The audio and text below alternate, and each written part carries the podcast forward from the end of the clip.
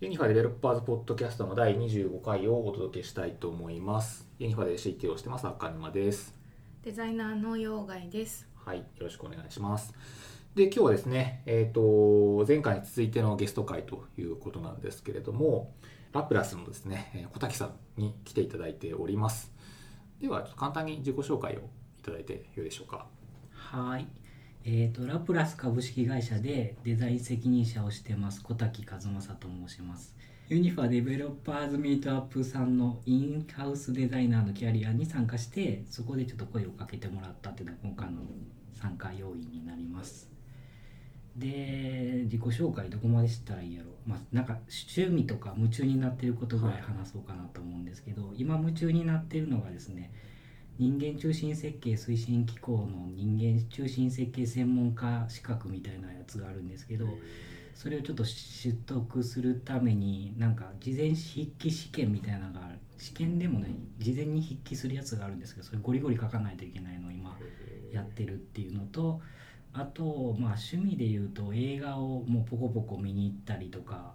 あとまあたまに勉強の本を読んでなんかこう意識を高めようみたいなあの7つの習慣とかなんかこうなんていうんですかあのビジネス系の自己啓発本みたいなもの読んだりとかなんかストーリーとしての競争戦略とか読んだりとかなんか若干デザインから離れてるんだけど近いなんかあの得られるものあるかなみたいなものを見てあの日々過ごしてますって感じですね。はい、はい、ありがとうございます。今日はお越しいただいてどうもありがとうございます。とうございます。ねもうすでにあのちょっと喋っていただきましたけど、まあ、きっかけとしては以前ねあの Unifa Developers Meetup にこうデザイナー会があってで、まあ、うちのメンバーとあとは、えー、と先日こうポッドキャストにも来ていただいた、えー Spacemarket の、えー横井さんとあとですね今日お越しいただいた小瀧さんにもちょっと LT していただいてパネルディスカッションとかもねやっていただいて、まあ、かなりいい感じに、あのやっていただいたので、まあ、今日はさらにちょっとポッドキャストも来ていただこうということで、はい、来ていただきました。なんかいろいろそう資格を取ろうとされてるんですねその人間中心設計。そうですね。わ割と昔はプロモーション系で、えー、と仕事をしてきて、まあ、UIUX みたいなところに関して、まあ、専門性があるというよりは、えーとまあ、仕事しながら覚えてきたところがあるので、まあ、またちょっと一一からベースからちょっと勉強しないといけないかなっていうのをちょっと最近あの資格取ろうかなっていうので動き出したっていう感じですね。そうなんですね。なんか難しそうな。名前がねちょっと難しそうなんですけど、はい難しいですか？えいやいやとか言ったらあれなんですけど、まあ、結構ベーシックなやつですね。なんかあの、えーなんだっけあれは？国際標準化機構みたいな ISO とかにのっとってるようなやつで割とそうなんか国際的に決められたなんかみんながあのこれを守ればうまくいくんじゃないっていうようななんかプロセスをあの形にしたような HCD プロセスみたいなのがあるんですけど、まあ、そういったものをベースにしたりとかして、まあ、でもやってることは本当に PDCA みたいな話ですね。そこになんか人間のあのひ人を中心にするような、あの人の利用状況を把握してそれをちゃんとあの、まあ、ちゃんとインタビューとかしたり調査したりとかしてそれをちゃんと明示してそれによってこうユーザーの要件とか組織の要件とかを明示してみたいな、えー、とそういうサイクルをちゃんと、まあ、最初にそういうのをやろうねみたいなことを定義づけてるようなやつが人間中心設計になりますね。えーその資格試験っていうのはねなかなか大変そうだなっていう イメージですけどね、はなんか徐々に、あのーまあ、増えていってるんですね。まあ2009年ぐらいから始まってるらしくてですね、まあ、今まで1000人ぐらいとかなんですかね。なんか割と大学生の方とかでも割とその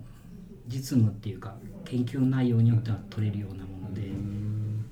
割とベベースの力がベースの基礎知識がつくのでいいいい場所なのかなって思いなるます。ほどそうなんですねじゃあたまちゃんもその辺そうですね。結構興味あります。それってデジタルなものだけ、ではないですでね。はい。いわゆる工業デザインみたいなのとかもも含まれれたりするんですか？えー、と割とその使い勝手とかうん人人が使った時にどう使いにくいかっていうユーザビリティみたいなところをチェックしながらっていうところが入ればうその PDCA みたいなサイクルが回せるものであれば範囲に入ると思います、ね。いやいいですね。じゃあちょっとその辺もねもしなんか後でまたさらに伺えればちょっと話させていただければと思うんですけど、まあ、改めてあのミートアップではねあのご協力いただきましてあどうもありがとうございました。今回あのポッドキャスト的にも その一連のミートアップのシリーズ完結編的に 何回も結構引っ張って使ってますけどね。ねそうですね。やっとねもう完結編みたいな感じだと思うんでね。はい。実際こう小滝さんとしてはいかがでしたか？率直な感想としてあのミートアップそうですね。いやまあ本当に貴重な場であの場所でキャリアっていうお題をが出た時に、まあ、一から考え直すいいきっかけになったので、本当に面白かったなっていうのと割とみんな近しい越境みたいな言葉が出てきたので、はいはいはい。なんか割とみんななんかインハウスあるあるなのかなとかって、なんか結構そういう気づきがあって面白かったですけどね。そうですね。結構みんなあの会社が違ったりとかポジションが違っても同じような方向性のことを考えてたりとかするのかなみたいなのはね、うんあのうちのメンバーの中でもね出てましたもんね。そうですうんうんうんね、なるほどなるほどオフィスもねこうラプラスさんのオフィスをすごいお借りして綺麗なね綺麗な会場をお借りして今のところまだ保ってますね。まだ結構新しいですよね確かそうですね。えっ、とそうですね。まだそんなに経ってないですね。6月ぐらいですかね。あれ？もう僕ちょっとちゃんと あ4月以降なんですけど、はいはいまだ1年は経ってないっていそうっすよう感じですねね。前回のミートアップの時だとまだねもっと半年はい。ちょっとぐらいとか、はい。そんな感じですもんね。いやねすごい素敵なところで。あ、ありがとうございます。はいありが。とうございました本当に。で、まあ、せっかくなんで今日ねあのまずそのラプラスさんのはい。事業紹介的なところを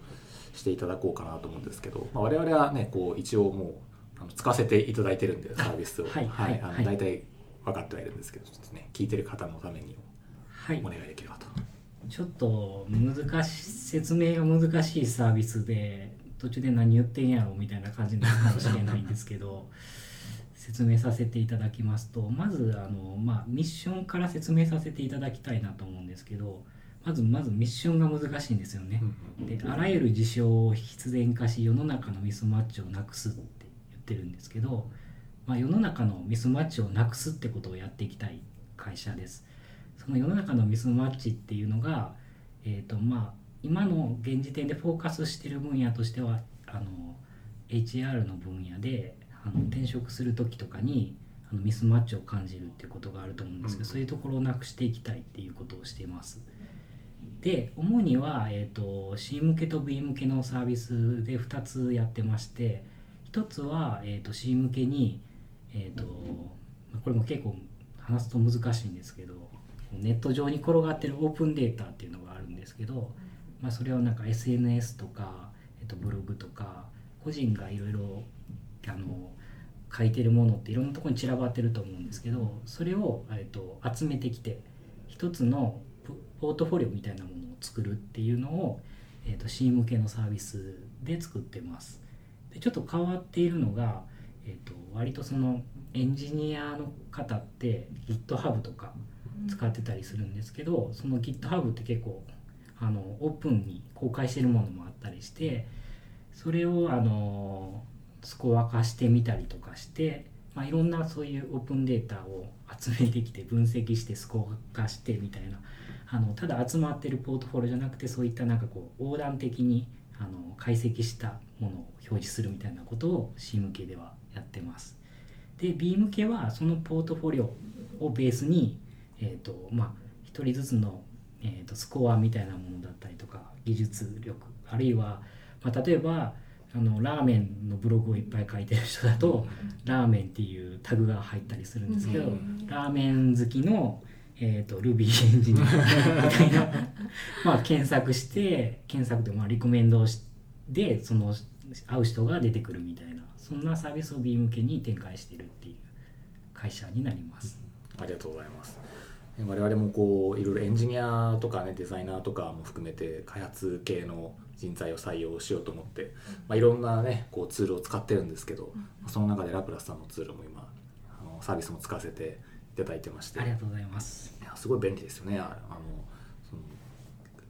いろんなアウトプットをこう集約してこうひとまとめに見られるっていうのはこう採用する側からするとすごいやっぱり便利ですね。はい。ありがとうございます多分もうそうですね。あの一人のこ人のことを評価しようと思った時にまあ本当にいろんなものをこうどっちみち見ないといけないっていう時に、まあ、まとまってることで工数カットになるのかなっていうのは一つありますね。そうですね。最近やっぱりこう採用とかってまあエージェントからのその採用ももちろんあるんですけど、まあ、最近だとリファラルだったりとかあとはねそれこそ SNS 上でこう転職しますっていうともうなんか決まっちゃうみたいな、うんうん。ね、あのエージェントのとかいわゆる求人媒体にあんまりこう普通には乗ってこないような方々とかって結構いるんですけど、まあ、そういうのも含めてこう Twitter とか Facebook とかあとはささっきの GitHub だったりとかそういうものをこう全部ひっくるめてこう収集してくれてあの、まあ、候補としてこうリストしてくれるみたいなのって、まあ、こう最近はやっぱそういうところがないとなかなか採用がこううまくいかなかったりとかするのかなと思っていて、うんうんうんそういう点ではすごくこういいツールだなと思ってですね。ありがとうございます。でまたその一つの SNS のやつからこうプラグインとかがあってこう一気に他のやつも収集できるようになってたりとかするんですよね。はい、あれがねすごくいいっすよね。そうですねツイッターとかでこう見てた時にあこの人気になるなとかいう時にそのプロフィールを直接紐付けたりすることができたりするんであとはですねあのコンパスとかイベントとかでこう実写のイベントとかに参加してる人を一括で拾ってあの集めてきたりとか、まあ、そういったことがちょいちょいとそういうツールも展開してます。そうなんですよね。ツイッターとかで時々こう転職してる人とかなんか良さそうだなっていう人見つけるんですけど、そこから自分でじゃあ Facebook とか GitHub とか聞いたとか探してくるのってすごい大変なので、まあね、その一つの SNS を鍵に他の情報もこう集めてくれて、うん。しかもプールとして管理できるっていやすごくいいですよね。はい。ありがとうございます。俺も実際こう使わせていただいて一人入ったメンバーあーよかもいまったです。すし、はい、であとはねこうサポートを結構手厚くサポートをしていただいてはい。はい。はい。あのね、名前出していいのかわかんないですけど本庄さんに。もうはい、はい。じゃんじゃん出していく。出していいで すごく手厚くサポートをしていただいて、はい。ね、毎週こうミーティングをはい。させてもらってじゃあ金間さん来週までに3通は あのスカウトのメール送りましょうね。そういうサポートねははい頑張ります。お尻叩いてくれそうるじゃないそうそうそうけどそう。忙しいとは思いますけど3通は送りましょうねって なるほど。そうです。週のはい途中でもどうですか？みたいな。おお、ね Slackでつながってるんですよ。あだからもうポンとくるとあ頑張らなきゃみたいな。あ そうですすいませんみたいな。そういうのはないとやんないんで私。ね、そのおかげもあっていろいろとね運用ができてはい。いや本当にありがとうございましたって感じですけどね。はい。まあね、そういうこうまあサービスの開発だったりとかっていうところも含めていろいろとお話を伺えればなと思うんですけどえっ、と小滝さんの今のポジションとしては、まあ、CDO はい。っていう感じですよね。そうですね。これ CDO っていう話を紐解くときに実は会社の組織のホラクラシー組織っていう説明をしないといけないなと思ってるんですけど、はいホラクラシー組織とかって聞いたことありますか？えー、とそのワードは聞いたことはあるんですけどなんか正直どういうものなのかはあんまり分かってないっていうのが正直なところですね。そうですよね。と詳しくはあの島田とホラクラシーで検索したら、まあ、代表の島田なんですけど島田とホラクラシーで検索したらいっぱいビキが出てくると思うんですけど、あのホラクラシー組織っていうのはなんかロール単位のガバナンスの表現と明文化されたホラクラシー憲法に基づき運営をしている組織のことを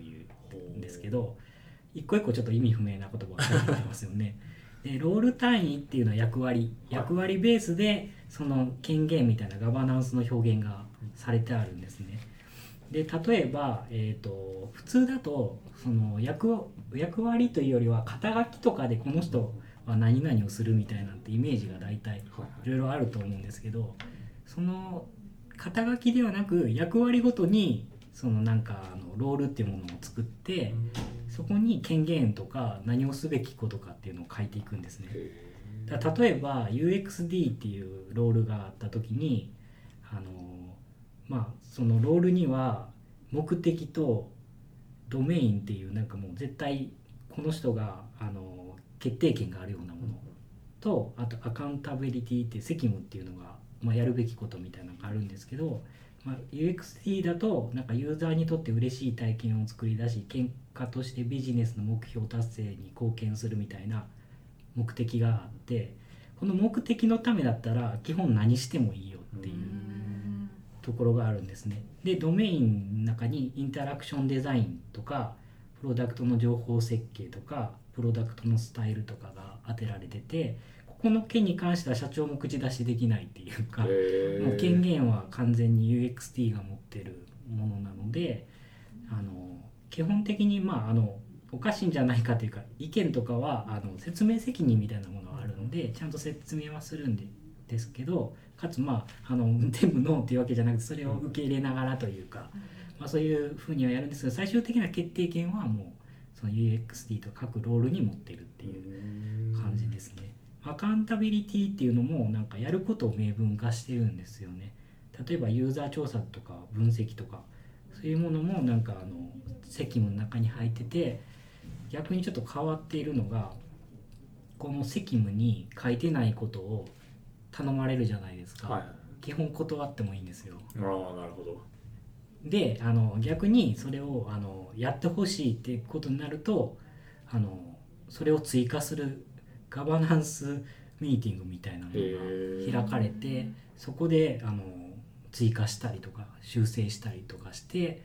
まあ、常にこの何をやってるかっていうと暗黙の了解みたいなのがないような状態にしてるんですね。まあ、こういったホラクラシーっていうものをやってるんですけど実は CDO っていうのは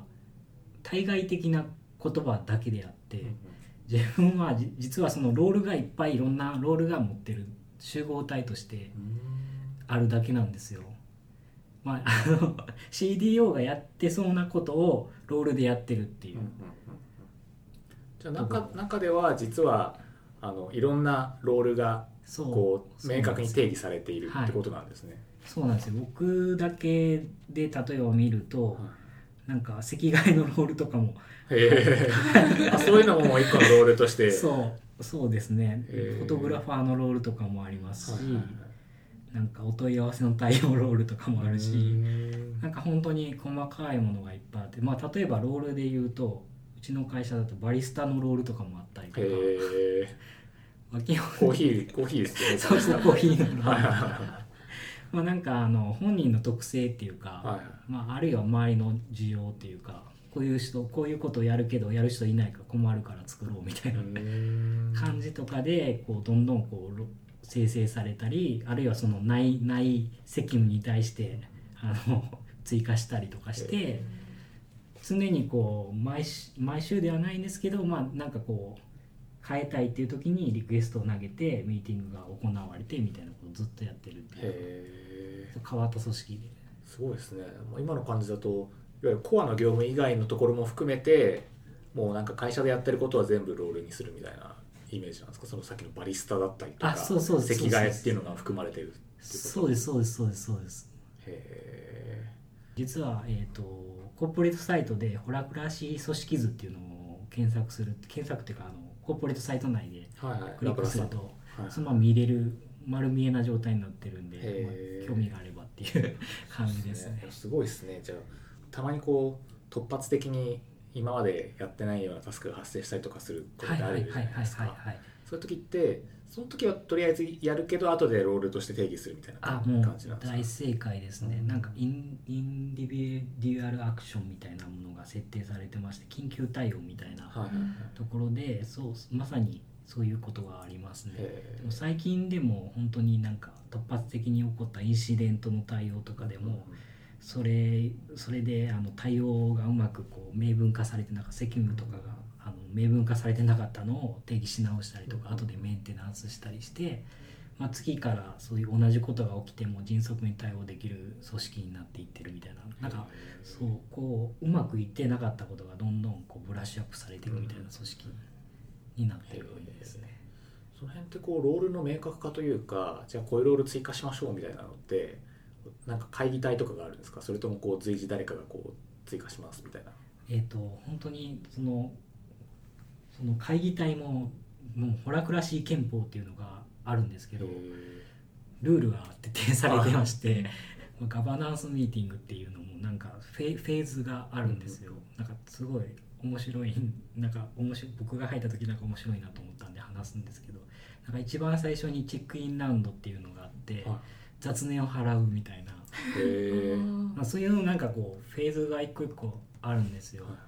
そういうものをこう経て無駄がないような状態で進行するっていうのがその中でうまくそのロール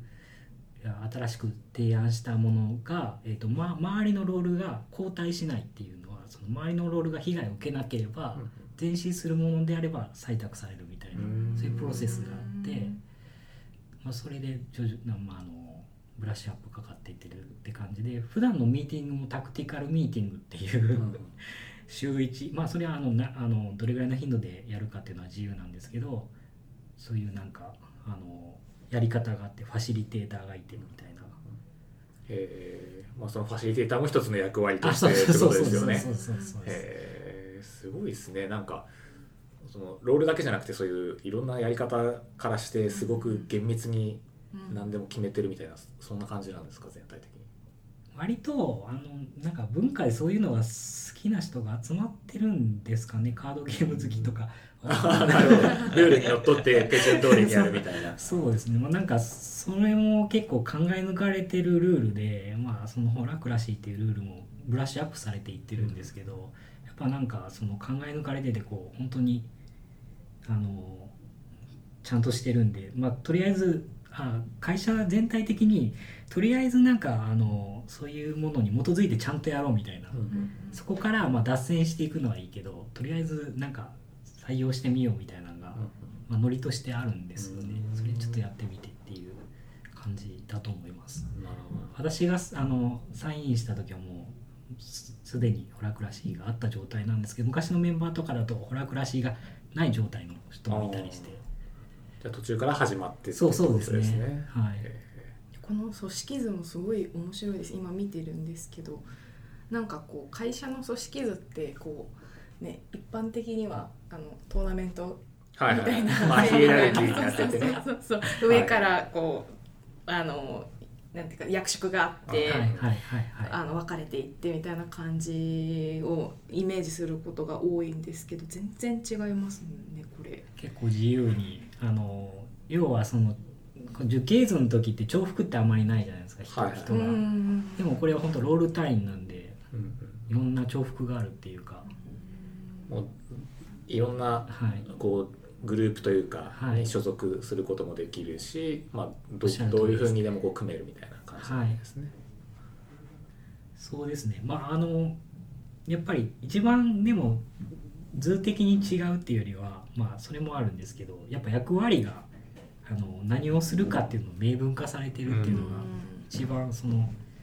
組織図に多分書ききれないうん。ものが全部その中にマージされてるっていうまあ違うところかもしれないですね。それだけどんどんねロールも追加されていくってなるとなんかこう組織図って感じにもなかなかね 難しいですよね。そうですねうん新しいなんか仕事というかロール役割みたいなのがどんどんこうあの見える化されてるっていうのがすごいいいなと思って、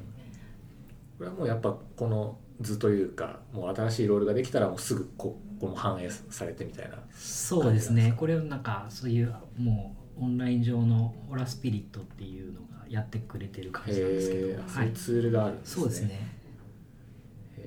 すごいな。小滝さんはいいつからこうラプラスにえっ、とちょうしえっ、と昨昨年じゃないな。前の前の年一昨年。はい一昨年。2018年。そうですね。の11月から入りまして、はいはいはい。まあ、ちょうどあのもともとスカウティっていう会社だったんですけど、はいはいそれが、えっとラプラスに変わるぞっていうタイミングで、まあ、ちょうどその CI のリニューアルみたいな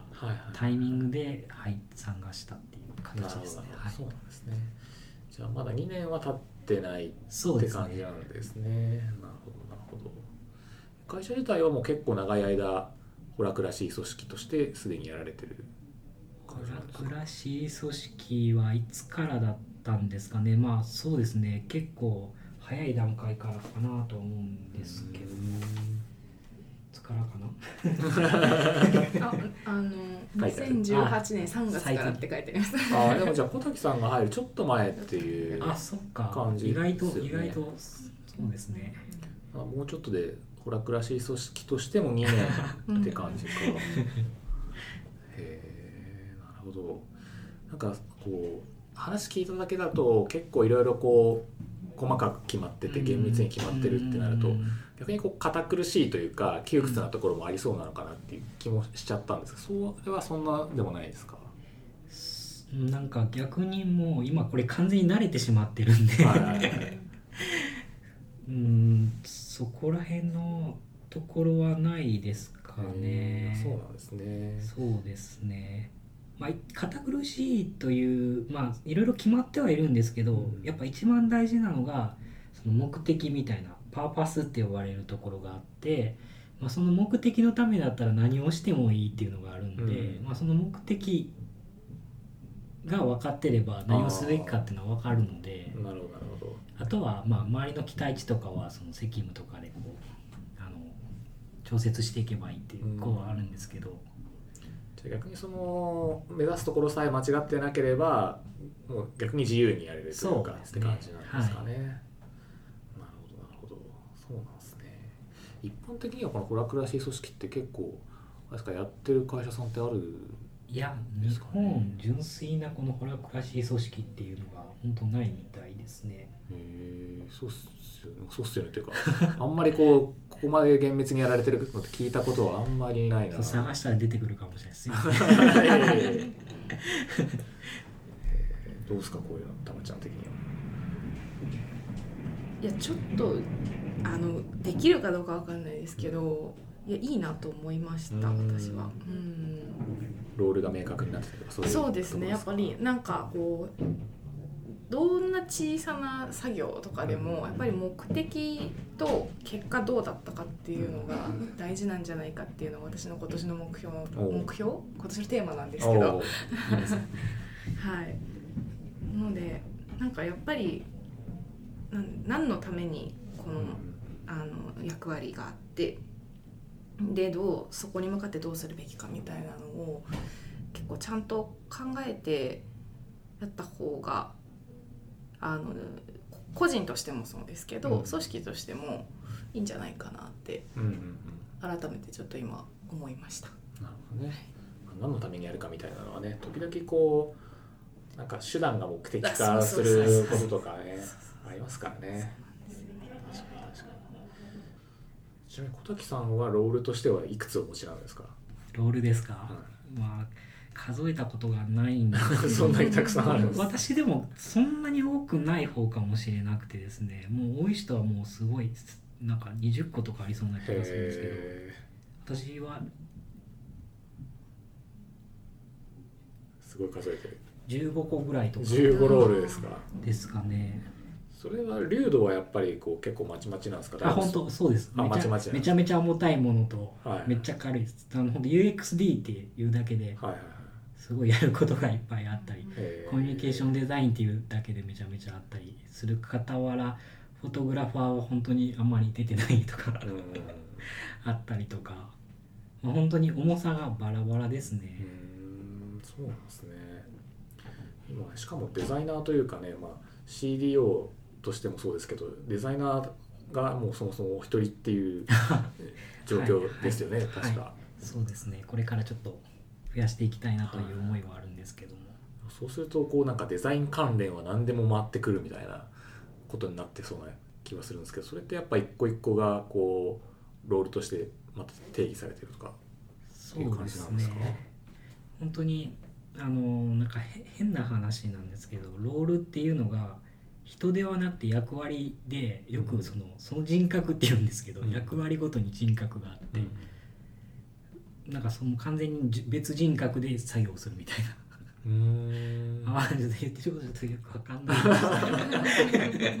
まあそれぞれ役割の目的があるんでそれごとに頭を切り替えて、まあ、コミュニケーションデザインっていう役割と、EXT っていう役割とかって全然違うんですけど、うん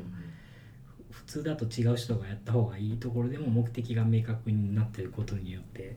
あのそれに合わせてやるっていう感じですね。あそうですね。やっぱその辺はこうホラー暮らし以前にやってたやり方よりもその今のロールで切り替えてっていう方が、まあ、ご自身としてもやっぱりデザインの関連のタスクとしてはやりやすいっていうところ。まあ、整理されてるっていうのがやっぱりいいところですよね、うんなんかかなんか何をしたらいいんだろうっていうところであのちゃんと整理がつくっていう状態になりますよね、まあ もうマルチタスクにはなってしまうんですけど、はいまあ、あのそこも含めて、まあ、ななんだろう。やるべきことっていうのがなんか、まあわ、すごく分かりやすくそのアプリ内とかでも分かるようになってるんでそういうのに助けられたりとかしてます。うんそうなんですね。いやうちもねデザイナーいろんなことやってますもんね、はい。デザイナーと一言で言ってもね。そうです。どんなことやってますっけ？どんなこと？今日はですねあの自分のデザインしたあのプロダクトのデザインのコーディングをえーっとやってたのとうんうんうん。あとは、えー、と同じプロジェクトで、えー、と追加でこのこの画面のデザインくださいって言われたのがあったので、うんえーそれそれのデザインを作って確認してもらってたのと,、えー、とコーディングした、えー、とものをエンジニアが実装したのができたのでそれを確認するミーティングに出てたのとみたいな感じです。まあこれがねそれぞれこう、まあ、またロー場合によってロールが分かれていったりとかっていう感じとかですよね。そうですね。まあ、うちの場合だとこう今たまちゃんはまあプロダクトのところの話でしたけど、まあ、場合によってはその紙のパンフレットをはい作ったりとか、あのコーポレートサイト系のことをやったりとかっていうのがあるんで、そうですねるとまあそれぞれが別のロールになってみたいなイメージなんですかね。もしかしたらそうですねデザインのとこでも、まあ、コーディングとかとデザイン作るのとか全然違うロールに多分なると思います、ああなるほどなるほど、そうですね。やっぱそこのこうなんか頭の切り替えっていうのが、あの最近あんまりこううまくできてなくて、うん自分の中で、うんうんあの結構わちゃわちゃしちゃうんですあそうで。すね。はい。じゃあ ちょっとやってみますか。一人で。なんかやり方としてはあれらしいです。その一部門のところだその会社の中の一部門だけでやってみるとか。あはいはいからど徐々にこうでかくするとか、うんうんうん。そういうなんかあのミーティングのしやり方だけやってみるとか、うん。なんかいろんなやり方があるらしいです、なるほどなるほどなんか超ミニマムでやるとしたらもうねそれこそ自分の中ではい。こう複数タスク持ってる時はい。にちゃんとこう明明示的に頭の中でロールを切り替えてみるはいっていうのはうんい。い。のかもしれないですね。そうですね。それだったら一人だけでできるし、ね、それでなんか頭整理されるかなとかね。そうですね。まあじゃあちょっとまあそれとも関連す今ま今お話しいただいてたのともまたちょっと関連するんだと思うんですけど、まあ、その事業領域であったりとか、まあ、そのサービスの内容に関連するところで、まあ、その例えば今のラプラスさんの事業特有のこうなんか面白みがあるところだったりとか逆にこう難しいなみたいなところとかってどんなところなんですかね？そうですね。面白さと難しさって割と一緒に同時に発生しそうで、うん。難しいからこそ面白いみたいなかなと思ったりするんですけど結構ラプラスが実現しようとしてることがあんまり他にないので、なんかこうゼロベースで価値を作り上げるっていうのはやっぱなんか難しいけど楽しいなっていうところ、まああの01だけじゃなくてそこからこう1からこう増やしていくみたいなところもまあ面白いなっていうところがあるのと割とエンジニアの方とかってなんかツイッターとかでこう反応って言いますかなんかいっぱい書き込んでくださるので、作ったものがこうすぐにフィードバックっていうかあのまあいけてないいけてないのかいけてるのかわかんないっていう 素直な意見が聞けるなっていうところはやっぱ楽しいですね。でもう割とみんなあの会社のことが好きっていうか、まあ、プロダクトが好きっていうか、まあ、会社でみんなであのサービスをみんなで作り上げるみたいな態度が結構できてるので、まあ、そういうの結構楽しいなと思いますね。なるほど。チームのこう雰囲気としてはこうどんな感じなんですか？チームの雰囲気に関してはどうなんですかね？客観的に考えるとどういう感じなんだろう。結構みんな熱量高くこう行くぞみたいなまあ割となんかこうまあそのサービス結局そのなんかファシリテーターがこう回していくんですけどそのミーティングとか。はいはいはい。先ほどのロールのそうあですね。れですね。はい。割とまあその人の個性って結構出てくるんですけど割と僕とかはこうなんかテンションマックスな感じでへえ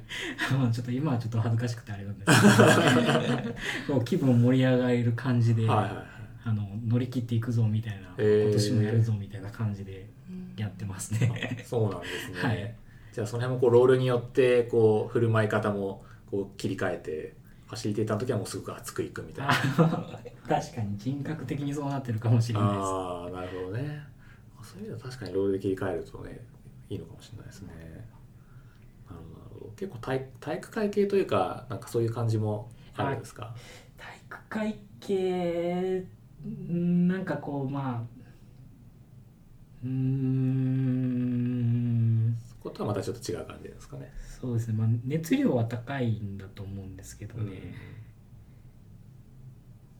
そう。まあでもバランスすごい取れてるのかもしれないですね。うん。こう熱量高い人とうんうん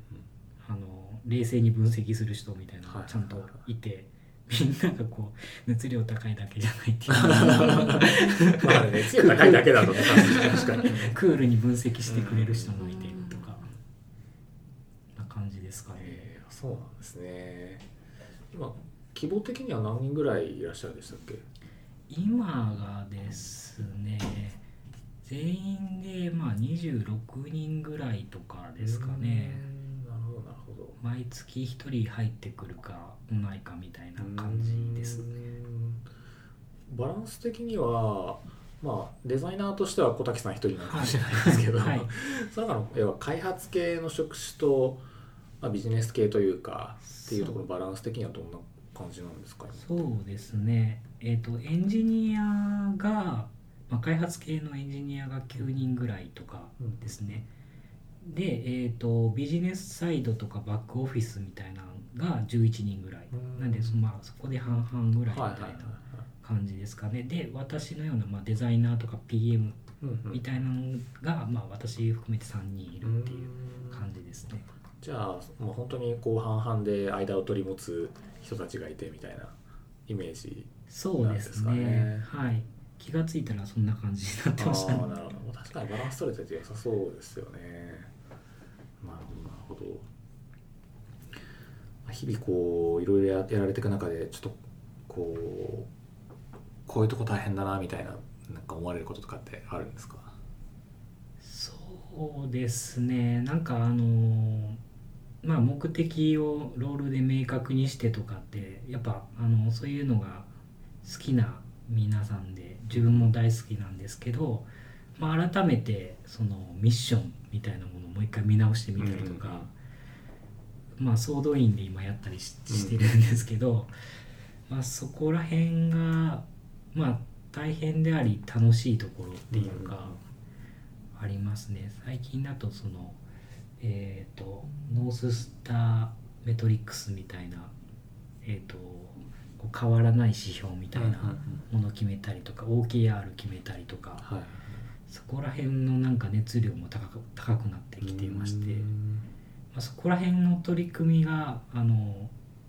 前期とかからうまくいってたんで OKR とか、そこら辺をなんかやりだしてるっていうのはありますね。まあ、大変なところっていうかなんか今楽しくなってきてるところですかね。すごいですね。ホラクラシーっていうか、まあ、組織のところもそうですけどもうなんかいろんなことをこうどんどん組織づくりっていうところでみんなが取り組まれてるっていうそんな感じなんですかね？どんどん新しいことも取り入れてみたいな。そうですね。そういう割とみんなそういう視点があるのかもしれないですね。うん。あそれはいいっすね,、まあ、ね特にこう開発系の人間って結構その自分の技術だったりとかその開発のそのやり方だったりとかっていうところはもちろんこうすごいフォーカスすると思うんですけど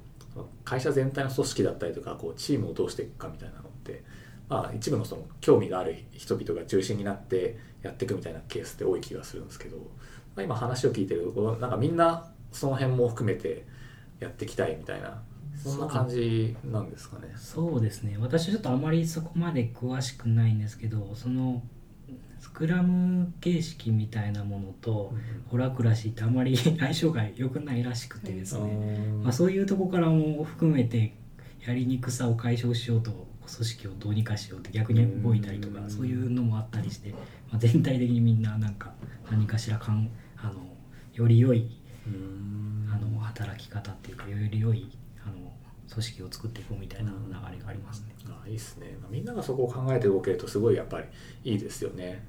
なかなか一人だけとかね何人かだけそこのこう組織をこうしようみたいなふうにやってもなかなかそこにみんなが乗っかっていかないと、ね、全体を変わっていくのって難しかったりとかすると思うんで全員がそこに取り組めてるっていうのは強いですよね。なるほどなるほど。あとは事業っていう点ではそのまあ、もしそのラプラスさんのサービスってまあ独自なサービスなところはあると思うんですけど、まあ、とはいえやっぱ採用系のサービスっていうと、まあ、ちょっと似てるような部分があるサービスもあったりとかってこうあったりとかすると思うんですけど、そういう点でのこう、まあ、差別化だったりとかこう持ってき方というか進めていき方みたいなところでこうなんか工夫されてるとかなんかあったりとかするんですか？そうですね。まあ直接小滝さんがこうやられてることの中でももしあればそれで。割と似てるところまあ確かにあのあるのはあるんですけれど、まあなんかミッションが違うんですよね。その本当にミスマッチをなくすために私たちはプロダクトを作ってるので、なんか結果的になんか似てるものでもまあ追求していけば絶対変わっていくはずなんですよね、だからそこを軸にしている限りはそんなに意識してないっていうところはありますね、なるほど。もう本当に競合になってきたらまあ見ないといけないっていうところはまああるのはあると思うんですけど、うんうんうんうん、逆にそんなにこう競合を意識してないというかそうですね。もう自分たちが目指すものに向けて、割とビジョンがあの明確にあるので、うんうんうん、なるはい、まだまだできてないとこばっかりなのであのちょっとずつできるように広げていってるっていう感じですね。うんでもどんどんアップデートされてますもんねサービス自体もね。そうですね、うん割とあのコンスタントに調節が入って、うん個人的にあのそのやロールで言うとあの自分でこういうのをやりたいなっていうので突っ込んだのがあの QA ってあるじゃないですか。クオリティアナアシュランス。はいはいはい。で普通はエンジニアの方とかあのこうあの品質管理するみたいなうんバグチェックするみたいなのの,、あのデザイナー版みたいなデザインクオリティアナアシュランスって勝手に作ったりして、まあ、そういうのであのなんかこう定期的にこうデザインを常にブラッシュアップしていくみたいなその機能ベース以外のところとか、まあ、そういったこともなんか常にこう並行していってやったりとか、まあ、常になんかこうあのアップデートしてるっていう感じですね。へえやっぱりそのデザインクオリティアシュランスももうデザイナーの仕事の一つとしてやるというよりはもうちゃんと役割をそこではい、明確に分けはて、い。もう立ち位置を変えてやるっていう感じなんですね。なるほどなるほど。うちとかだとねちょっとデザイナーのタスク1タスクとしてねちょっとチェックしてみたいなうんとかになりそうな感じそうですね。これはいいですね。なるほど。ああのさ去年の終わりもあの忘年会はい。もうちょっとお声掛けいただいて、はい。あのオフィスお邪魔して、はい。あのユーユーザー企業が集まって 忘年会があって、で実他のユーザーさんともはい。いろいろとね、お話をさせていただいたんですけどああああいうこうユーザー企業が集まってこう盛り上がれるというかはい。コミュニティ化してきてるっていうのはすごくいいなと思ったんですけどね。そうですね。まあ割と同じつらみを分かち合い どういうところが辛みなんですかね？いやあのまあまだ本当にサービスとして未熟なところがいっぱいあってその割とあのそうですね。ちょっとこう3通送ろうみたいな話があったと思うんですけど、ああいうところらへんのうまくかつ書くコツとか、まあ、そこら辺もねうまくこうサービス側でうん。今後あのより快適にあの自動化したりとか、うんまあ、やっていきたいなっていうところはあるんですけど今は割とそのノウハウみたいなものを共有しながらみんなでうまく回せるようにとか、うん。まあ、そういうところでコミュニティができていったりとかっていうのがあって、まあ、そこでなんか得られた知見をプロダクトにフィードバックして直してみたいなことをやっていきたいなっていうところであるんですけど、なるほど。しかもこうユーザー企業だけでもなくてこうラプラさんだけでもなくてこう一緒になんか、ね、そういうのを作っていこうみたいなのがああいうコミュニティのところでできてるっていうのは参加型デザインみたいなのはちょっとやっていきたいなって思ってますね。ね、でもこうあれだけそれなりにアップデート多い中でデザイン一人デザイナー一人っていうのは結構大変じゃないですか。えっ、とうーんそうですねまあちょっと人数が増えたかといって増えても割と完全に任せきれるっていう状態になったりとかなんか楽になるポイントはあるのかもしれないんですけど、うん。割と増えてもいレビューしたりとかうんうんうん。あったりして、今一人だから逆にその意思決定がめちゃめちゃ早いっていうあか。あなるほど自分が作って決めればいいみたいな。そうそうですね、はい。まあ、ちょっとそのままではちょっといかないんでうまくあの分けていきたいっていうのはあるんですけど、うん。まあ今今はそうですねまあまああの求人してますが。そうなんですね。いや大変そうだなと思って一人 一人デザイナーってそうでねすよね。うちね何人かいるいますけど結構大変ですもんね。そうですね。一人だったらどうすかたまちゃん。いやでも規模が。すごい大きい。いやでも一人って孤独孤独だと思うんですよね。なんかあのでこれデザイナーに限らずだと思う私は思うんですけど一人で担当するってこう同じものについて相談できる人があんまりいないというかうんまあエンジニアでもこうなんか一つのサービスを担当してるエンジニアが一人だと、じゃあこの設計どうしようかみたいなところをはいはい悩んだ時に、気軽に相談できる相手があんまりいないというか、はい。まあ、他のもちろんサービスやってるメンバーとかいるんですけどそこまでの経緯をとか細かく知っているわけではない人にいきなり持ってってもなんかちゃんと議論にならなかったりとかもするみたいなのもあってやっぱ一人で担当するってなかなかしんどいよなと思ってるんですけどそういう点はそそんなに大変な感じは今のところはないですか？割となんか変な言い方するとデザインって誰でもわかるなと思ってましてその使い勝手っていうか、うんうんその誰もがみんな服とか自分で買うじゃないですはいはいはか でしこだわりもあるし、デザインってそのなんか割と誰でもわかると思ってまして、まあ、そういう意味で、えーとまあ、専門的な知識っていうところで聞くっていうのは確かに、まあ、あるのはあるんですけど、割とその使う人がエンジニアだったりするんで、あのそのユーザーが、えー、との意見が大事だったりするんで、はいはいはい。逆にそのそういう視点で聞けたりするとか。あなるほどそういう気づきがあったり割と PDM の方も UX が好きだったりとかデザインが好きだったりとかするとこもあるんで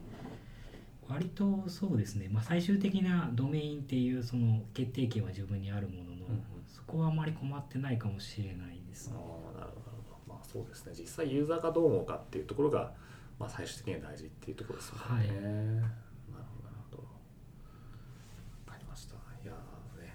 もう大変変そうだなってすごく。楽しくやってますよ、ね、大変だけど楽しいですね。いやいいですね、なるほど。わかりました。じゃあえっ、とあとはえっ、と小ノートにもいくつか事前に書いていただいてたと思うんですけど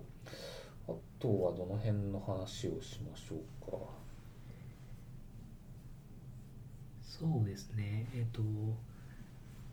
ユニファさんのそのサービスの面白みとかも聞はいかせていただけたらなって思うんですけども、難しさとか。はい。はい。はいじゃあたまちゃんどうですか？私ですか？せっかくなんでデザイナーとしてどういうあったりそう思うかみたいなうーんとあのさっき小滝さんもおっしゃってたんですけどやっぱり面白いところと難しいところって結構似ているというか、まあ、難しいからこそこうやりがいがあるみたいなのはすごく感じるんですけど、まあ、サービスあのユニファのサービスのまあ特徴としてはあの保育士さんの、えー、と仕事をまあサポートするっていうところがかなり大きくて、うん。あのー私はすごいその社会貢献度の高さにすごく惹かれて入社したんですけどニュースとかでもこう目に見えて、うんあの保育士の労働環境の問題とか、うん待機児のもんの問題とかがすごくこう大きな社会課題としてあってそこにこうどうアプローチしていくかっていうのをこう毎日あのまあ、プロダクトでやってるっていうところが、まあ、面白いというかでユニファのあの開発部のキャッチコピーキャッチフレーズというかで保育をハックするっていう言葉があってそれがすごい好きなんですけどもともと結構アナログな作業が多かった保育の業界にその、まあ I えー ICT とか IoT の技術をこう導入してもらって働きやすくしてもらおうみたいなところでなんていうんですかねハックっていうと結構尖ったイメージっていうか、うんをもともと自分で持ってたんですけど、うんそうじゃなくて寄り添うハックみたいなのとかができるなっていうところがすごいなんか面白いというかやりがいを感じていてで難しさはあのたくさんありまして。アナログでやってた作業をあのまあデジタルでやってもらうっていうところでそのシステムを入れることによって、えーとまあ業務を効率化してほしいから入れてもらうんですけど、あのそのシステムを入れること自体があの負担になったりとか学習コストがすごく重いとあの全然意味がないというか。あの本末転倒なので、うん。そこをなんかえっ、と結構デザインの力でもなそこをこう分かりやすくするとか、うん、抵抗感なくするみたいなところがいや難しいなと思って。簡単なものを作るってすごい難しいなって思うんですよね。そう本当にシンプルに見えるっていうのすごい難しくて。ねあの複雑なものでもシンプルに見せるっていうのはデザイナーの結構力量なはい。とこだったりすると思うんですけどめっちゃ難しいですよね。そうですね。いかに簡単に見せるか。うん。まあ、我々の場合はやっぱりそこすごく保育現場そのリアルな保育の現場で使ってもらうプロダクトっていう感じになることが多いんで、まあ一般的なウェブサービスとかの場合って、まあ、普通に PC を開いてその中で完結する世界だったりとかっていうものも、まあ、あるとは思うんですけどどっちかというと現場でいかに使ってもらうか、うん。その保育の子どもたちの世話をしている現場の中でいかに使ってもらうかっていうところなので、まあ、今言ってたようなそのどうやったらもう極力手間なく使えるのかとかってやっぱすごく普通よりもなんか求められてる気はすると思ってますね。ものがあるんですかね。そういう IoT みたいなそうですね。IoT のものがあるやつもありますしあのあとは結構そのタブレット端末で使ったりとか、こうスマートフォン端末みたいなもので使ったりとかっていう感じが多くて、PC 開いてしっかり使いますみたいなシチュエーションがあんまりないんですよね。あのやっぱりその保育園の環境その IT の環境がそもそもあんまり整ってないケースが多くて。そうするとこうまあ、デザイン的にいかにそういうあまり環境が整ってない中でもうん。こ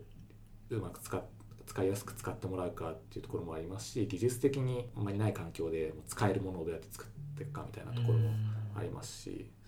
そういうものがこう本当に現場で受け入れられるものじゃないとせっかく作っても使ってもらえないみたいな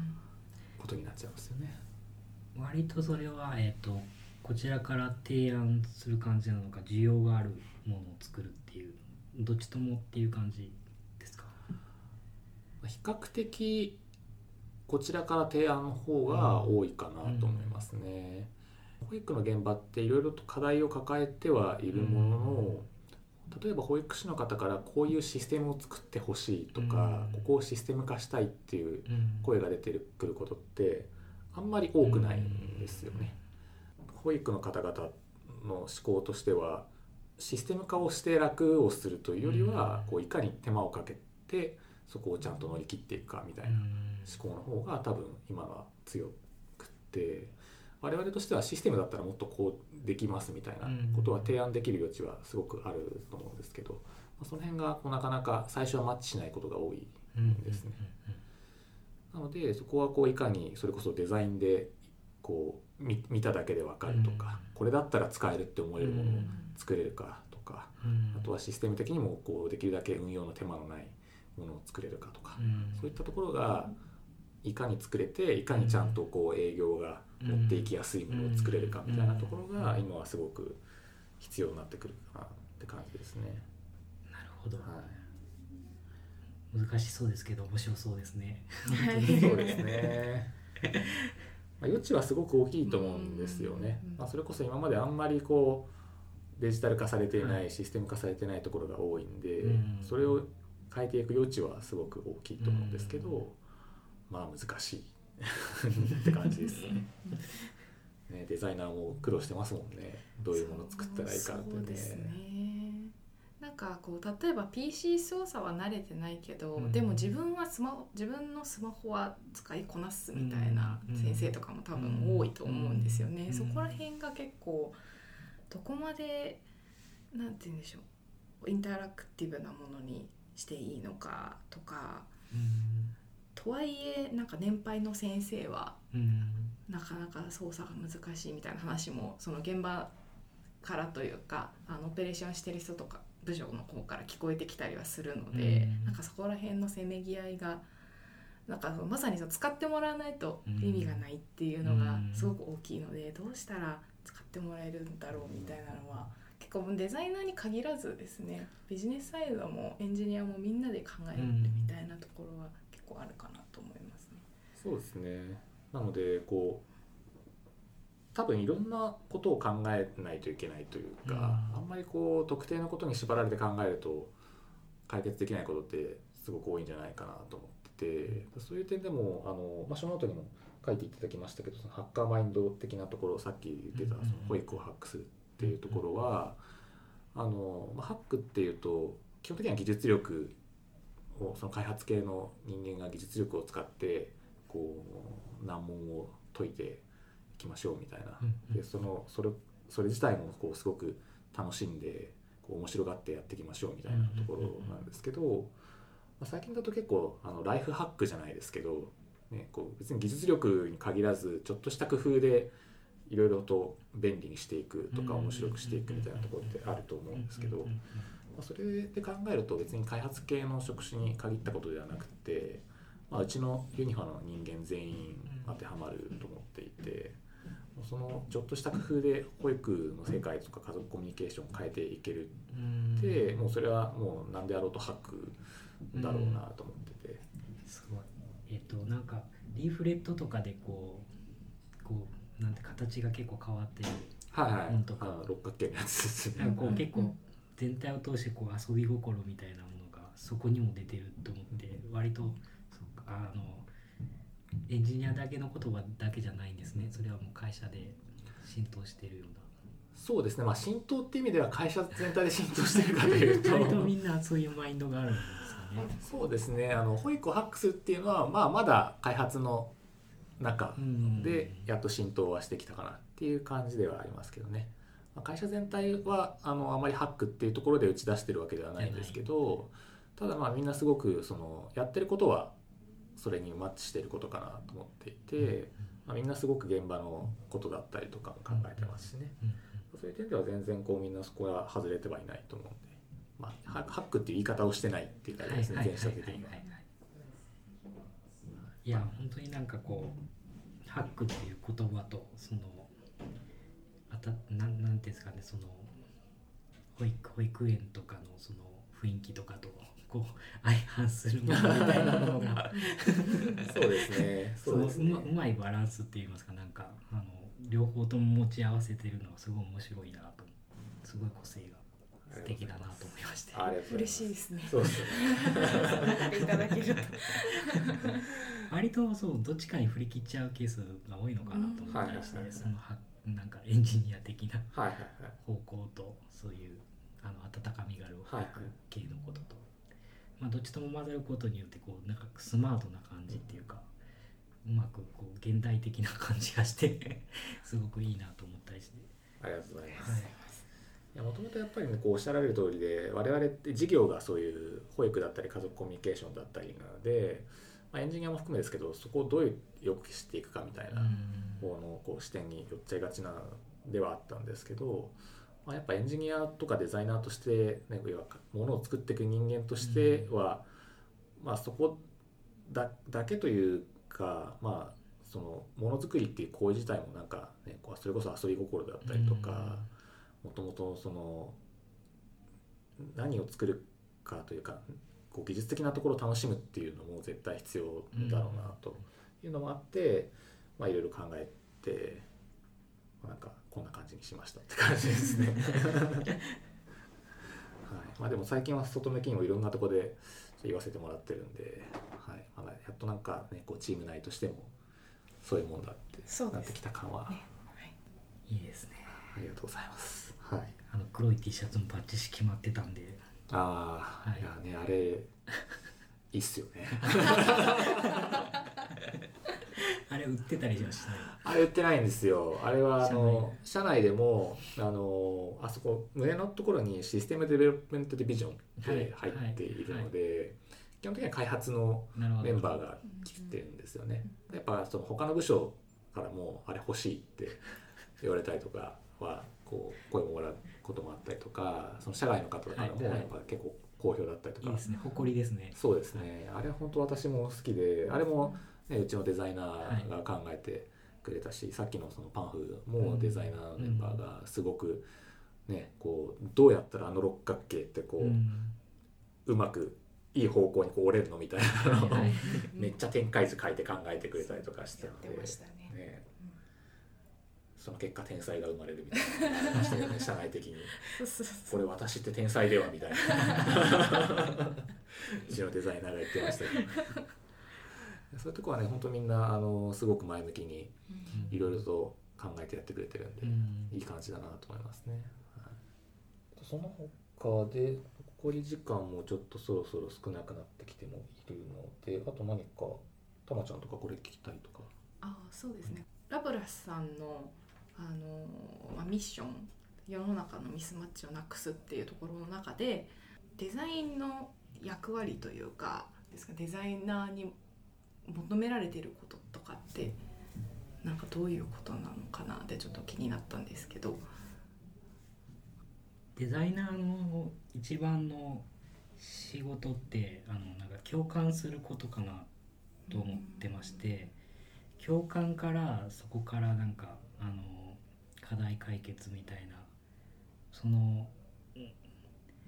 あの問題を抱えてる人の気持ちに立ってそこから本質的な問題は何だろうみたいなところの課題を解決していくみたいな流れがあると思うんですけど割とそういったところでミスマッチ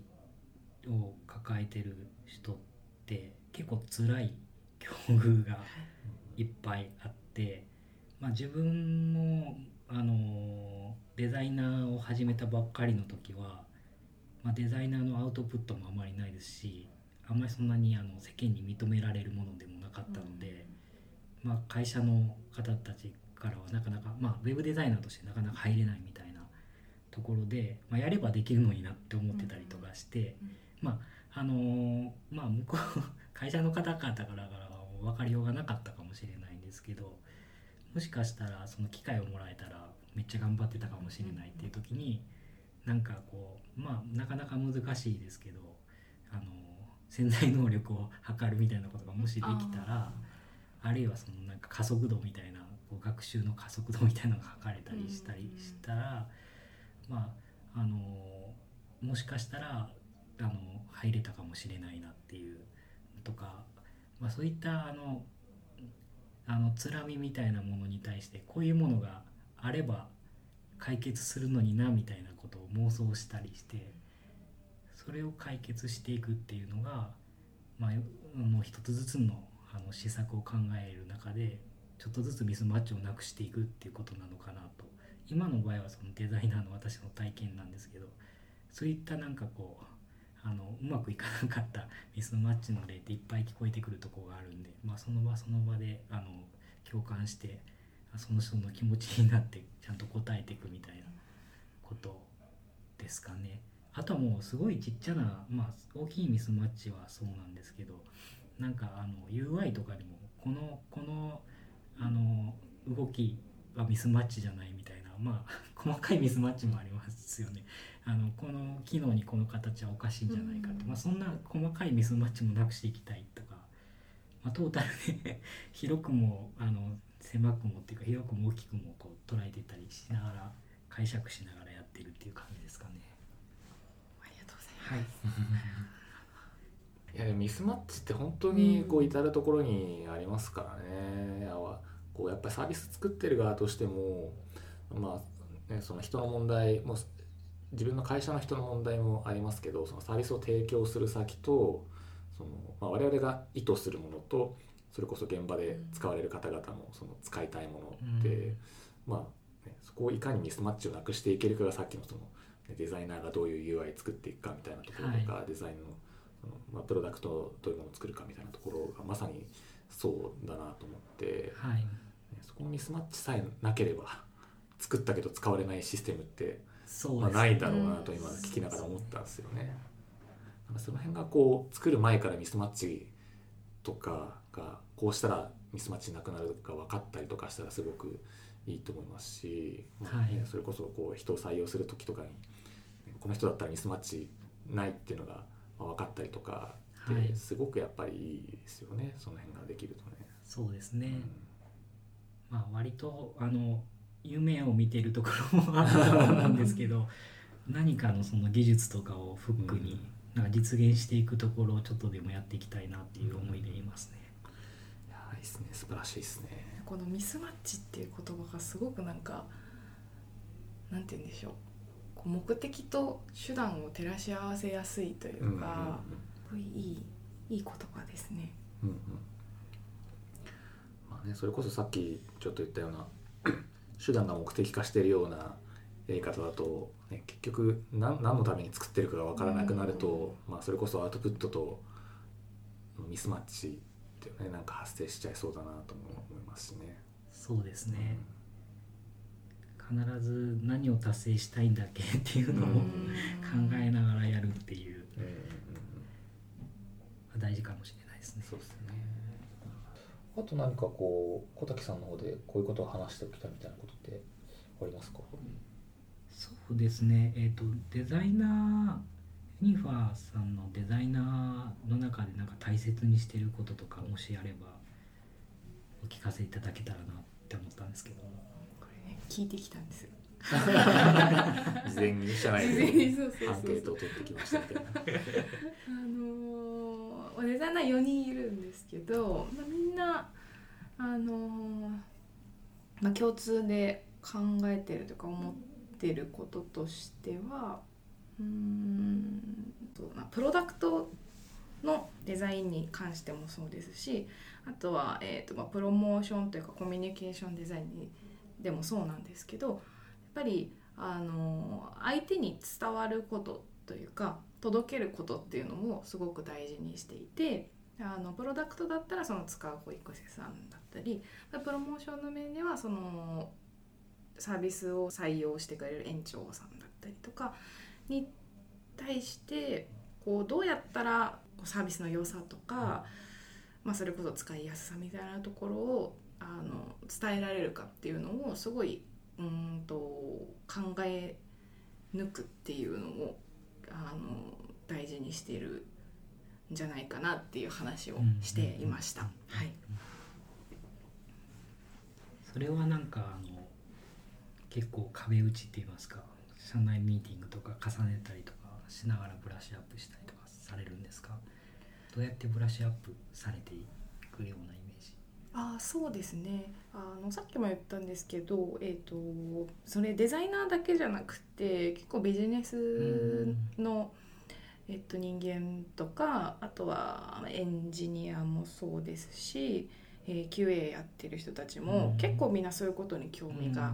あってでそれぞれのこう視点からあのいろんな意見をくれる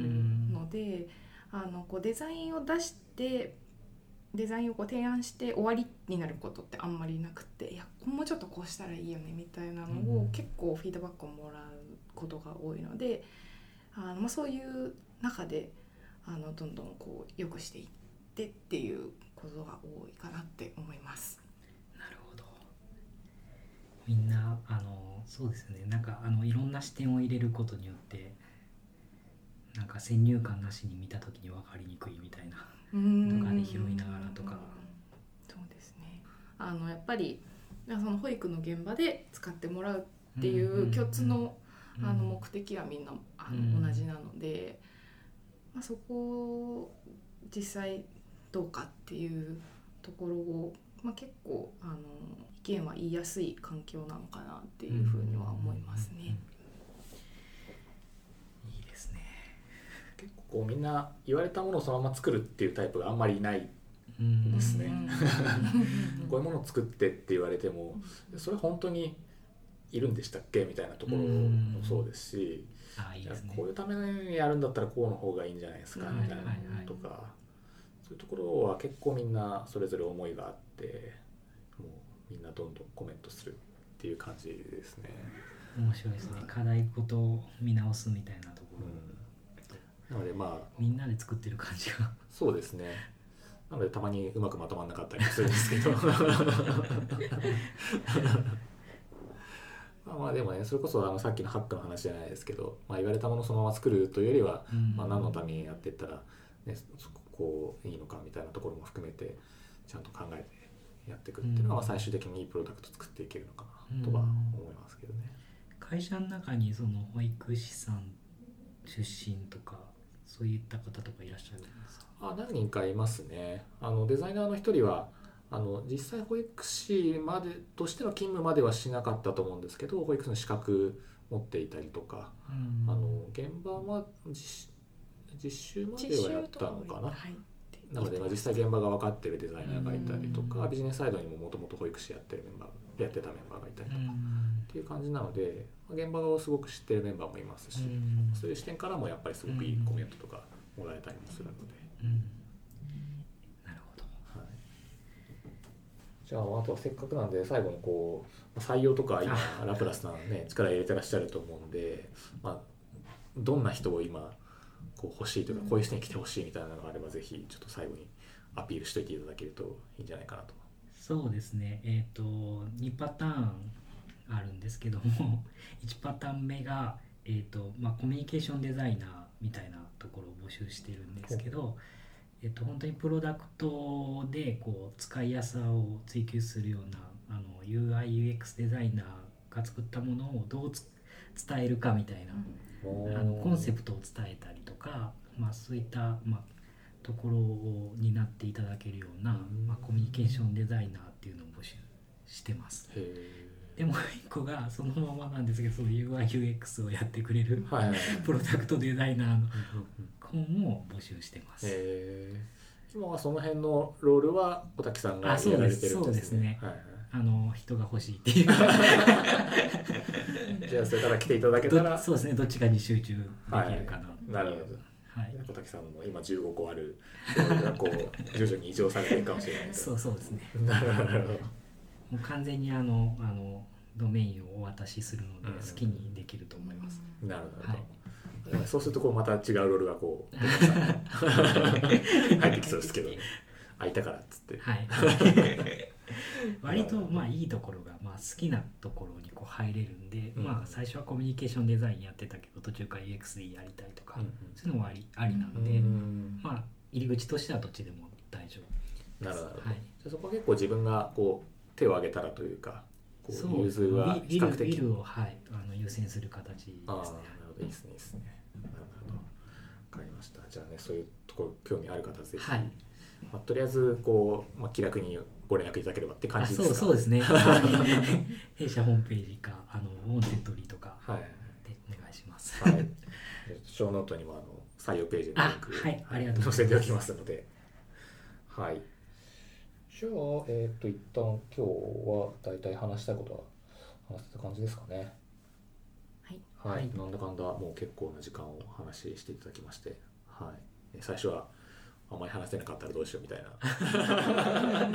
話もしてましたけど、まあ、大体みんな話し始めるとねこうなんだかんだ話話せちゃうんでね、はい、あの今日はいろいろとねあのホラクラシーの話とか、はい。はい、あのとても面白い話が聞かせていただきましてどうもありがとうございました。ありがとうございますありがとうございました。またなんか機会があればぜひ、はい。ぜひやらせてい。ただければよろしくお願いします。はい、じゃあどうもありがとうございました。ありがとうございました